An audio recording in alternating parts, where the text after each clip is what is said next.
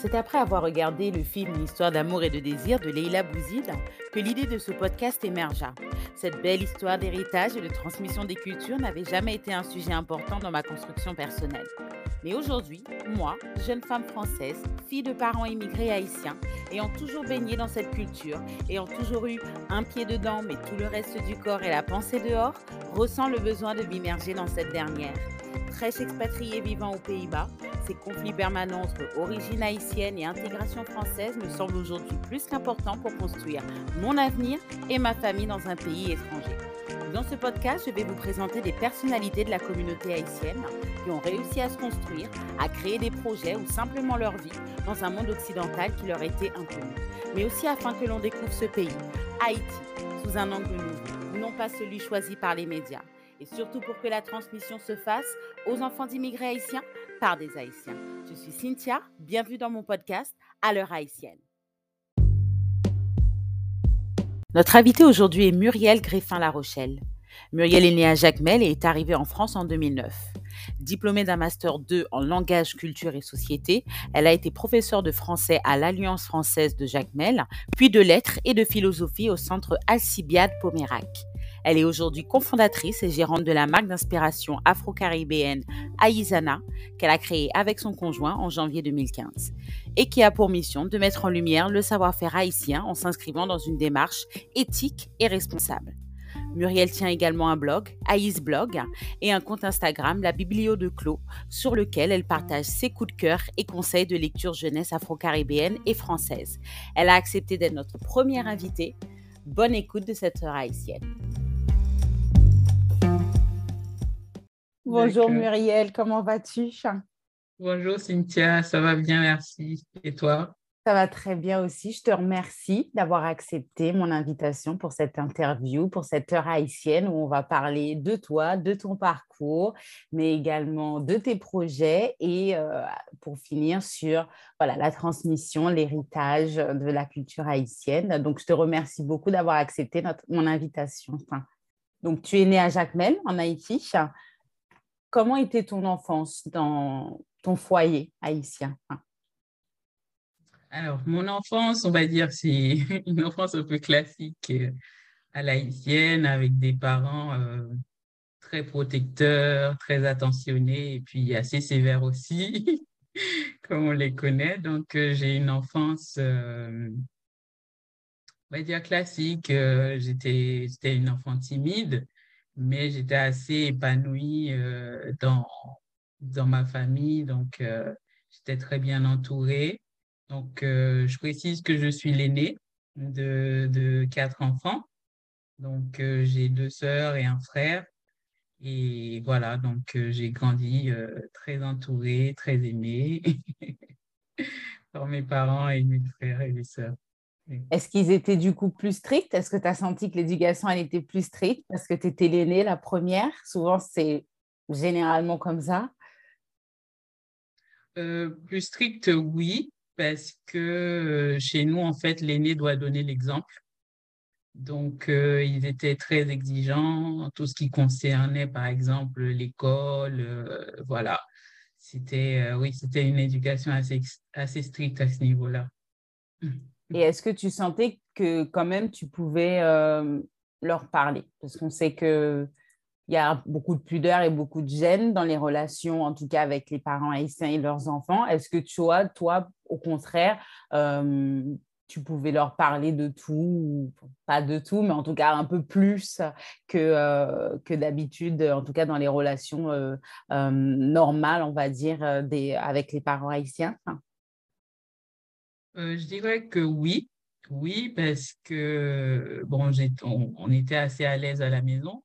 Après, j'étais beaucoup plus proche de ma mère parce que mon père était assez sévère, mais j'étais beaucoup plus proche de ma mère. Ma mère est une mère, euh, bon, comme une mère haïtienne, assez stricte sur certains points, mais euh, très cool aussi, par exemple, pour parler de sexualité, de d'autres choses. Donc, euh, oui, j'étais assez proche d'elle et je pouvais tout lui demander.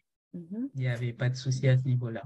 Est-ce que tu as une anecdote, qu'elle soit triste ou non, ou, euh, joyeuse, euh, de ton enfance? Oula. ouais, je fais remonter. Hein, je fais...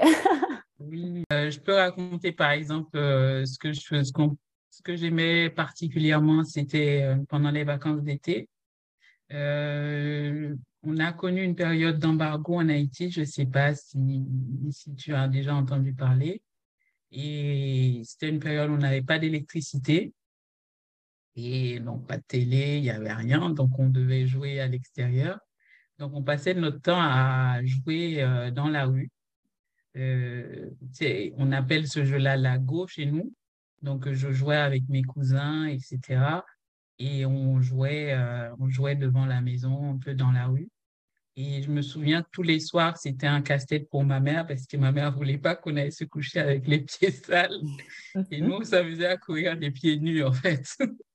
Donc, tous les soirs, elle venait pour vérifier nos pieds avant d'aller nous coucher parce que elle voulait absolument pas qu'on aille se coucher comme ça. Et voilà. Donc, c'est ce qui m'est venu en tête parce que c'était une période, en fait, euh, bizarrement assez, euh, assez joyeuse pour moi parce que bon, j'ai de bons souvenirs quand même, même si c'était une période assez dure, mais j'ai de bons souvenirs de cette époque-là. Et euh, est-ce que tu te souviens, bah, du coup, tu l'as mentionné, mais le, le est-ce que tu te souviens de, du contexte, que ce soit euh, social ou politique, au moment de ton départ? De ton premier départ, du coup, parce qu'on va l'expliquer, mais tu en as eu, euh, tu es revenu après travailler euh, en Haïti, mais ton premier départ euh, de la de l'Haïti, pardon, est-ce que tu te souviens du contexte sociopolitique? Pas beaucoup, pas beaucoup, pour une raison simple, c'est parce que c'était une période où j'étais tellement concentrée sur mes études parce que je devais passer le bac français, ensuite le bac haïtien. C'est vrai que je n'ai pas, je n'ai pas gardé en mémoire euh, est-ce que c'était une période trouble ou pas. Je me souviens que euh, pour aller, euh, pour aller au bac, passer le bac français, il fallait aller à Port-au-Prince et c'est mon père qui, qui devait m'emmener. Je me souviens qu'à cette époque, il y avait des manifestations et qu'une fois on avait été bloqué à Port-au-Prince, on ne pouvait pas entrer à Jacmel. Donc, mais après, je n'ai pas, pas gardé beaucoup de souvenirs parce que c'était une période où j'étais tellement stressée. Par les études, ouais. Et oui, et je préparais aussi mon, ma venue en France. Donc voilà, j'étais vraiment concentrée sur ça. Donc, je n'ai pas, pas gardé en mémoire euh, beaucoup de choses. Euh. Du coup, ça, c'était en 2000, 2001 Oui, 2000-2001. Et du coup, en 2001, tu as quitté Haïti une première fois pour partir du coup en France, pour arriver en France, pour faire continuer tes études. Est-ce que tu te souviens, euh, est-ce qu'il y a déjà quelque chose qui t'a marqué, que ce soit dans la culture ou même la première chose que tu as ressentie quand tu es arrivé euh, euh, d'Haïti, donc quand tu es arrivé en France, quand tu as posé le pied en France? Quand j'ai posé le pied en France, je me suis sentie perdue. Mm-hmm je me suis sentie perdue. Je, comment dire, j'étais triste, très triste parce que je suis arrivée à un moment, enfin, c'était la fin de l'été, donc mhm. il faisait déjà un petit peu frais. Je suis arrivée à Strasbourg. D'accord. Il faisait pas très chaud, il faisait gris. Et puis, euh, j'avais quelques amis à Strasbourg qui m'attendaient, mais voilà, je me suis sentie seule, perdue et très triste donc c'était pour les études, mais tu pensais que c'était définitif pour avoir autant ce sentiment de, bah, de tristesse? Non, pas définitif, parce que je savais que j'allais passer au moins cinq ans en France, ça c'était sûr. Euh, mais euh, c'était mon premier voyage, on va dire, seul, sans mes parents. Et c'était la France, c'est loin d'Haïti. Et à l'époque, euh, il n'y avait pas de possibilité de communiquer aussi facilement aujourd'hui, donc on n'avait pas WhatsApp et tout ça. Donc il fallait acheter les cartes téléphoniques et aller dans les cabines. Donc euh, déjà à l'époque, euh, c'était compliqué. Hein. Je savais que j'allais pas pouvoir parler à mes parents tous les jours. Et, voilà, donc euh, pour moi, c'était c'était très, très difficile. En tout cas, les premières semaines, j'étais très triste. J'ai beaucoup pleuré parce que j'avais du mal. C'est normal. Et est-ce que euh, dans la culture française, il y a quelque chose qui t'a marqué dès le début où tu t'es dit, ah oui, là, c'est complètement différent d'Haïti. De, si je faisais ça en Haïti, les, les, gens parleraient ou je me prendrais des coups ou, ben, ou je me ferais réprimander ou euh, quelque chose comme ça. Alors, euh, pas, pas, tout, pas, pas cet aspect-là. En fait, ce qui m'a marqué, comme moi, je suis arrivée dans le milieu universitaire, etc., dans le milieu étudiant, euh, ce qui m'a marqué, en fait, c'était déjà, bah, il y, avait une certaine liberté qu'on n'avait pas chez nous. Donc, on pouvait rentrer tard, euh, sortir à n'importe quelle heure, etc. Et puis, les, les premiers amis français que j'ai eus, donc quand je, quand je les entendais parler, euh, pour moi, c'était très, très différent. Il y avait une liberté moi, que moi, je n'avais pas connue. En tout cas, c'est ce qui m'a marqué au, début. Quand j'entendais les filles parler, euh, je me disais, bon, moi, je n'ai pas connu ça jusqu'en terminale. Moi, j'allais au lycée, je rentrais chez moi, je, voilà, je faisais mes devoirs et c'était tout. Voilà, Donc, là, vraiment. oui. Métro, euh, université dodo, quoi. C'était. Euh, voilà. Est-ce qu'il y a des moments, donc outre là, quand tu as passé la tristesse et que tu t'es dit, bon, tu es focus sur tes, sur tes études, est-ce qu'il y a des moments où vraiment tu t'es pas senti à l'aise, où vraiment tu, tu, ouais, tu t'es dit, euh, je suis pas chez moi, quoi, je suis pas chez moi. Alors, il y a eu plusieurs choses. Il y a eu plusieurs, plusieurs choses. D'abord, euh, les démarches administratives, c'était une vraie galère aller demander, euh, pour demander la, le titre de séjour. déjà, moi, ça m'avait choqué euh, la façon dont, dont, on, dont on recevait les gens, les documents qu'on nous demandait. Il y avait toujours, enfin, je sais pas, il y a, moi, déjà, ça m'a ça m'avait mis mal à l'aise. Et puis, je suis arrivée à une époque, euh, en fait, en 2002, il y avait les élections. Et euh, c'est l'époque où euh, Jean-Marie Le Pen est arrivé au deuxième tour. Mmh. Je ne connaissais pas l'extrême droite, je ne connaissais pas tout ça. C'était ma première année en France et je découvrais ça.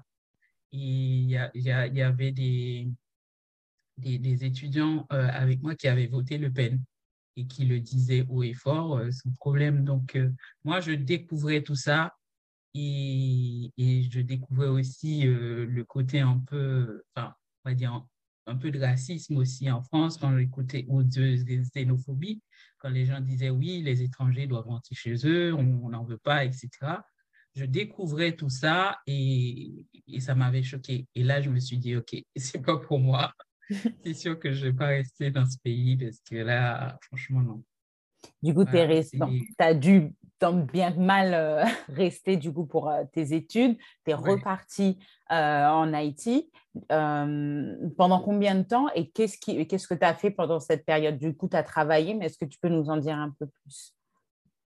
Alors, à la fin de mon master, le lycée où j'avais fait, enfin où j'étais, on m'a proposé un poste de professeur. Euh, bon, je ne l'ai pas précisé, mais j'ai fait des études de philosophie. Donc, euh, j'avais un master en, philosophie et on m'a proposé un poste donc, euh, que j'ai accepté parce qu'à l'époque, je n'avais pas de projet en fait. je n'avais pas pour projet de rester en France. Donc, je savais que j'allais rentrer en Haïti. Donc, pour moi, c'était c'était une bonne opportunité. Donc, je suis rentrée. Donc, j'ai travaillé pendant trois ans dans mon ancien lycée en tant que professeur de lettres et de philosophie. Et donc, c'est une période euh, où bon, voilà, j'ai retrouvé un peu ma ville. Donc, j'ai travaillé aussi à l'Alliance française, etc. Donc, euh, voilà, j'ai surtout travaillé, euh, on va dire, dans le milieu culturel et, et de l'enseignement. Et du coup, qu'est-ce qui a fait qu'en 2019, tu sois reparti pour rester définitivement en France? Eh bien, je me suis mariée. Mhm. Très bonne raison. je, me suis, mariée en, en 2008 et, euh, et du coup, euh, donc on a réfléchi parce qu'à l'époque, euh, mon mari, lui, il était resté en France, donc il travaillait en France. Mon mari est haïtien, mhm. il vient des Cailles Et donc, lui, il était resté en France. On s'est posé la question, est-ce que lui, il venait me retrouver en Haïti? Ou est-ce que je le rejoignais en France? C'était une question très importante pour moi parce que moi, comme je te disais, je voulais vraiment rester en Haïti. Et puis, en 2008, il y avait ce qu'on a appelé en Haïti les émeutes de la faim. Donc, c'était des émeutes un peu partout, dans, dans, plusieurs villes, où les gens cassaient tout, voilà, parce qu'ils étaient en colère, etc. Et pendant un moment, le pays était bloqué. Et cette période-là, en fait, m'a fait réfléchir parce qu'on s'était posé la question, est-ce que si on veut des enfants, euh, on aimerait qu'il y ait une certaine stabilité, etc. Donc, il m'a dit, est-ce que tu penses vraiment qu'on peut démarrer une famille en Haïti ou est-ce qu'on le fait plutôt en France? Voilà, j'ai pesé le pour et le contre et puis je me suis dit, bon, allez, on va tenter la France une deuxième fois. Donc, du coup, euh, voilà comment je suis revenue en France en 2009 et que voilà, je me suis installée. Du coup, tu rentres en France euh, avec ton mari, enfin en tout cas, tu le rejoins en France. Euh, et en 2015, c'est ça, vous décidez de créer en fait votre marque à Isana. Comment est-ce que tu peux nous parler de ce projet, la naissance de ce dernier? En fait, c'était une idée que j'avais en tête depuis le séisme. Euh, je voulais créer quelque chose en lien avec Haïti. À l'époque, euh, on pensait plutôt à une association. Mais on ne savait pas encore quoi exactement. Donc, euh, on a laissé ce projet-là de côté parce que bon, il n'y avait rien de précis. Et puis, petit à petit, après la naissance de ma fille, j'ai commencé à travailler sur l'idée de créer une entreprise mais euh, il n'y avait toujours pas euh, de, projet, enfin d'idée, d'idée claire de ce que je voulais faire.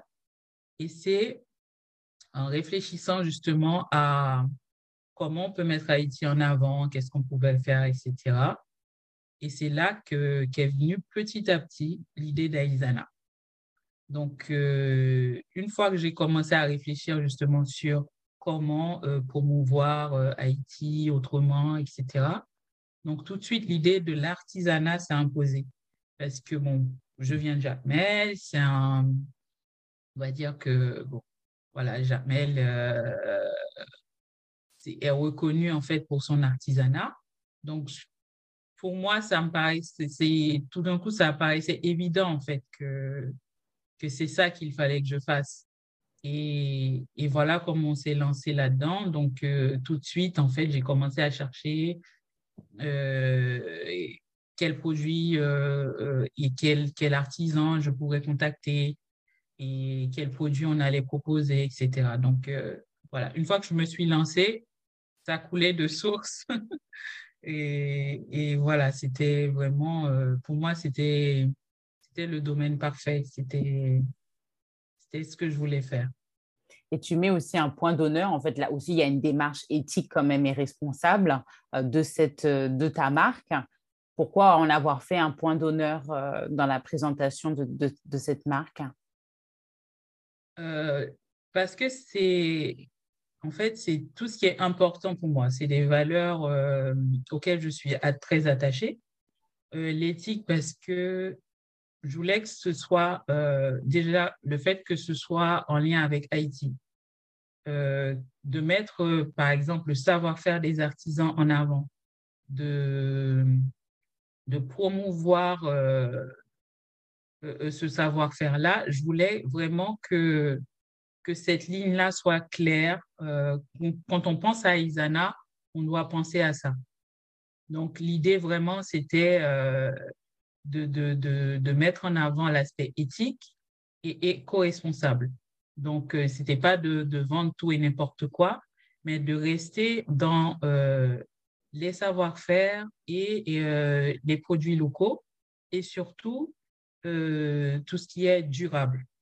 Donc, c'est pour ça, par exemple, je, je, je propose des bijoux en corne, c'est de la corne recyclée, des bijoux en bois ou en coquille de noix de coco Donc, je ne vais pas proposer des choses en plastique, euh, voilà, ou fabriquer n'importe où, parce que je veux vraiment que ce qui ait cet aspect éco-responsable. Mm-hmm.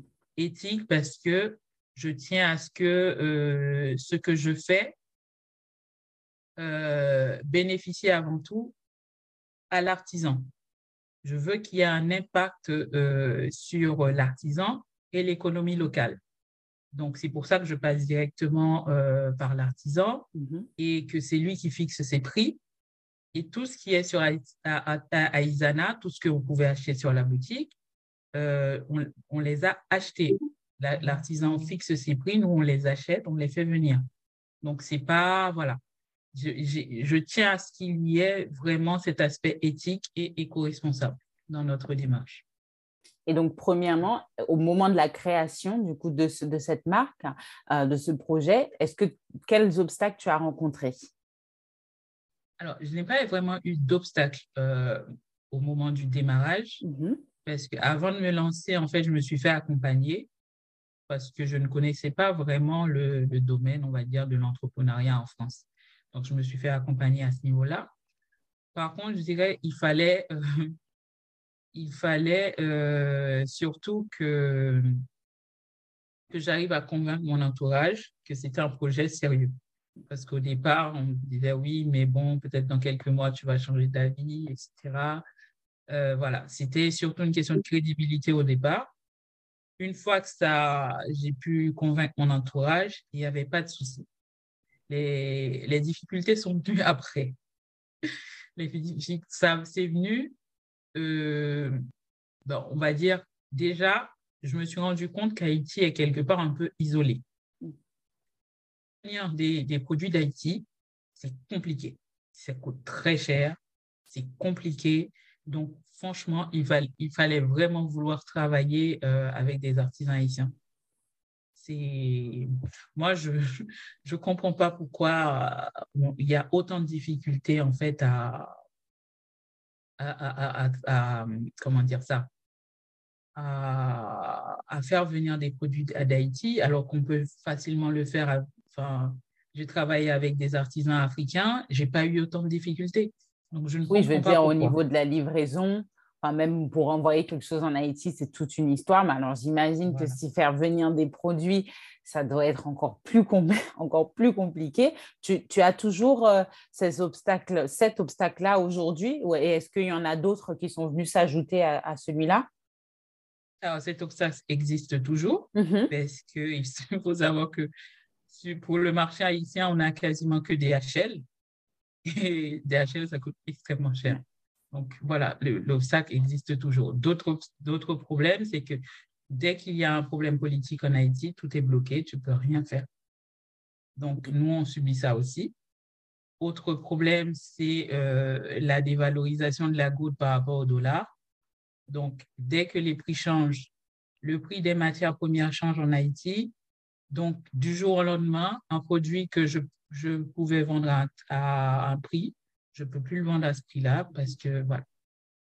Donc, même si moi, je ne suis pas en Haïti, mais le fait que l'artisan va acheter certaines matières premières en Haïti, donc moi, je subis aussi ce coût-là euh, du prix, enfin, de la dévalorisation de la goutte par rapport au dollar. Donc voilà, c'est autant de difficultés en fait que j'ai appris à faire avec parce que je voulais. Euh, alors, on m'a souvent dit oui, mais pourquoi tu t'entêtes avec Haïti? Pourquoi tu ne fais pas avec. Mais pour moi, Aïzana, c'est Haïti, même si je travaille avec d'autres artisans. Mais la ligne directrice reste, reste Haïti. S'il n'y a pas Haïti, il n'y a plus Aïzana. Donc, c'est ça. même si je rencontre des difficultés, moi, je tiens à ce que je, enfin, qu'il y ait toujours, en fait, euh, des produits haïtiens, que je travaille toujours avec euh, les, artisans haïtiens. Parce que euh, à la base, c'est ce que je voulais faire. C'est en gros, c'est la raison d'être d'Aïzana. Et comment tu prends contact avec, euh, avec ces artisans du coup? Parce que j'imagine qu'en ce moment, en plus, il y a un contexte global qui est très compliqué. Mais est-ce que tu as quelqu'un sur place là-bas qui te montre des produits? Comment, tu, comment ça fonctionne au niveau de la transmission des, des informations et aussi la découverte de nouveaux produits, de nouveaux artisans pour proposer de nouveaux produits sur ton site? Alors, au départ, je faisais comme ça parce que j'avais des personnes de ma famille, en fait, qui m'aidaient sur place. Mais avec tous les problèmes politiques, euh, on va dire, mes parents sont partis, mes, mes sœurs, etc. Donc, j'ai quasiment plus personne sur place. Et du coup, c'est devenu, beaucoup plus compliqué. C'est vrai que je continue. Il y a des artisans avec euh, qui je travaille, je travaille plus depuis euh, le début. Donc, à ce niveau-là, il n'y a pas de souci. Je peux leur demander des prototypes avant de valider une commande, etc. Mais pour les nouveaux artisans, c'est un vrai casse-tête. Par exemple, l'année dernière, euh, on a voulu travailler avec des artisans du Sud parce que après le, tremblement, le tremblement de terre qui a qui, s'est passé, c'était en août 2021. Euh, Donc, on s'est dit que là, c'était l'occasion peut-être d'apporter un soutien à, à, des artisans basés dans le Sud. Et là, on a, on a, il nous a mis en contact avec euh, quelques artisans et on a demandé des prototypes, etc. On avait financé une partie. Euh, et quand, quand c'est arrivé, bon, c'était invendable. ah. C'est ça aussi, oui. C'est ça aussi, en fait, quand on n'a pas la possibilité soit de, de déplacer, soit de, de soit d'avoir quelqu'un sur place pour euh, vérifier en fait les, les finitions, etc. C'est voilà, c'est compliqué. donc, euh, mhm. donc pour l'instant, on reste avec euh, les artisans qu'on connaît avant d'intégrer d'autres artisans parce que là, pour le moment, c'est compliqué. après, je ne sais pas pour, pour, un étranger qui ne connaît pas le terrain. Moi, je suis haïtienne, j'ai grandi en Haïti, donc euh, la communication, elle peut être compliquée parfois, mais généralement, ça se passe très bien. Après, euh, pour casser un peu ce cliché-là, il faut savoir qu'aujourd'hui, beaucoup d'artisans haïtiens sont très bien formés. C'est-à-dire qu'ils connaissent en fait euh, leur métier, ils maîtrisent le savoir-faire et surtout, euh, c'est des artisans en fait qui connaissent euh, les exigences euh, dans quoi les normes internationales. Donc le cliché de l'artisan pas bien formé ou mal organisé, je pense bon voilà, c'est du passé. On peut encore retrouver ça, ça dépend cela dépend du secteur, ça dépend voilà. Mais beaucoup d'artisans aujourd'hui sont très, très bien formés.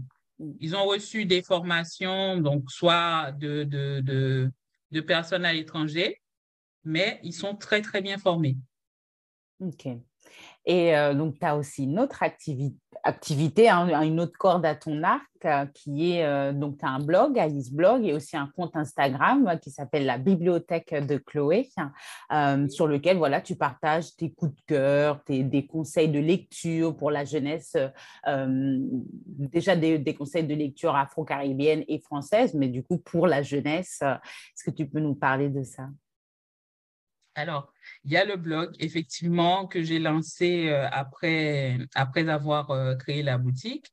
L'idée, en fait, c'était de partager un peu plus largement euh, sur la culture haïtienne, afro-caribéenne, etc.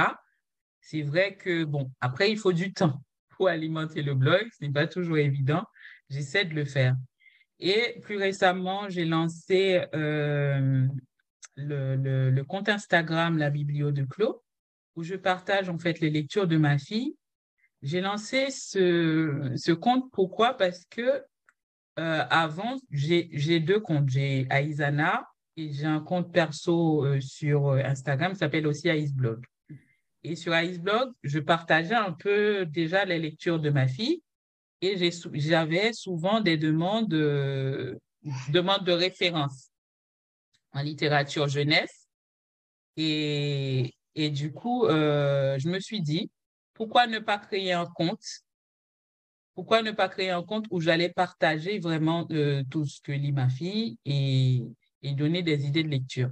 Donc voilà comment est venue l'idée euh, du compte La Biblio de Clos. Donc c'est surtout de la, ce qu'on appelle la littérature diversifiée parce que je pense qu'il est important en fait que, que nos enfants puissent lire euh, une littérature, euh, puisse avoir accès à une, littérature qui leur ressemble, à des personnages, en tout cas, qui leur ressemblent. Donc, par exemple, je lui achète des livres euh, qui parlent d'Haïti, bien sûr, mais aussi d'autres, d'autres, sur d'autres personnages, pas que noirs, mais noirs aussi. Et je pense que c'est important parce que il faut que, en tant que, qu'enfant noir vivant en France, dans un pays où on est minoritaire, qu'elle puisse avoir, euh, euh, comment dire ça, qu'elle puisse se sentir représentée. Mm-hmm. Voilà. Donc, euh, voilà l'idée, en fait, de la, de la bibliothèque de Clos. Et, et bon, n'hésitez pas à aller faire un tour, en tout cas, pour les personnes qui ne connaissent pas encore. T'inquiète, je mettrai tous les liens, euh, tout ce qu'il faut euh, pour y, euh, pour y aller. Aujourd'hui, maintenant, tout est beaucoup plus accessible, j'ai envie, de, envie de dire. Alors, aujourd'hui, c'est beaucoup plus facile parce que as, comme tu as beaucoup plus d'auteurs déjà qui s'intéressent à ce sujet-là, donc beaucoup plus facile dans, les, dans les grandes enseignes, même dans des librairies spécialisées, il y en a beaucoup aujourd'hui qui sont vraiment spécialisées en littérature afro ou littérature diversifiée. Donc, voilà, c'est beaucoup, beaucoup plus accessible qu'il y a quelques années. Après, ce qui peut être compliqué, c'est de trouver euh, sur euh, Haïti spécifiquement. Parce que ça, c'est pas, pas, voilà, c'est pas, il n'y a pas une demande euh, assez large. Mais diversifié, c'est beaucoup plus facile de trouver aujourd'hui. Moi, bon, j'en trouve en, en, librairie, mais même quand je, on va en bibliothèque ou à la médiathèque, on arrive à trouver euh, des références. Euh, par exemple, je ne sais pas si tu connais l'auteur Laura Nsafou. Et on arrive à trouver facilement ces livres en, bibliothèque euh, aujourd'hui parce que c'est lu. Alors, ce n'est pas lu que par des enfants noirs, justement, et mhm. c'est ça qui est intéressant parce que c'est on arrive à comprendre que c'est une littérature qui s'adresse à, tous les enfants, pas qu'aux enfants noirs. Mhm. Donc, euh, du coup, voilà, on peut en trouver partout. Est-ce que tu peux me rappeler l'âge de ta fille? Alors, ma grande, elle a 11 ans mm-hmm. et j'ai une petite qui a, qui a deux ans. On peut entendre là, je pense. Euh, je crois qu'on l'a entendu, mais pas beaucoup. et, euh, et, et, du coup, ta petite de 11 ans, ça a éveillé une curiosité en elle pour Haïti, le pays où est Haïti, la culture, euh, du fait de lui acheter ces lectures-là? Oui, oui, euh, surtout que, bon, elle, elle a déjà visité Haïti quand elle avait 5 ans. Donc, euh, je l'avais emmenée en Haïti. Donc, après, elle n'a pas beaucoup, beaucoup de souvenirs parce qu'elle était encore assez jeune. Mais euh, oui, ça a éveillé en elle un intérêt. parce, même avant d'aller en Haïti, je lui ai acheté des livres où, où, elle pouvait écouter, par exemple, des chansons haïtiennes en créole. Donc, euh, elle chantait déjà euh, en créole. Je l'emmenais aussi dans des activités euh, associatives, des, comment, la, foire du livre haïtien à Paris. Donc voilà, je l'emmenais dans beaucoup d'activités autour de la culture haïtienne. Donc, elle est, elle, est, elle est quand même attachée à la culture haïtienne. Elle ne maîtrise pas parfaitement le créole, mais euh, il y a un intérêt, oui, bien sûr, pour, pour, euh, pour Haïti. Est-ce que c'est important pour toi de l'emmener en Haïti? Maintenant, bon, quand ce sera plus facile, mais d'y retourner régulièrement Et est-ce que c'est aussi important pour toi qu'elle euh, qu'elle entende tout le temps du créole?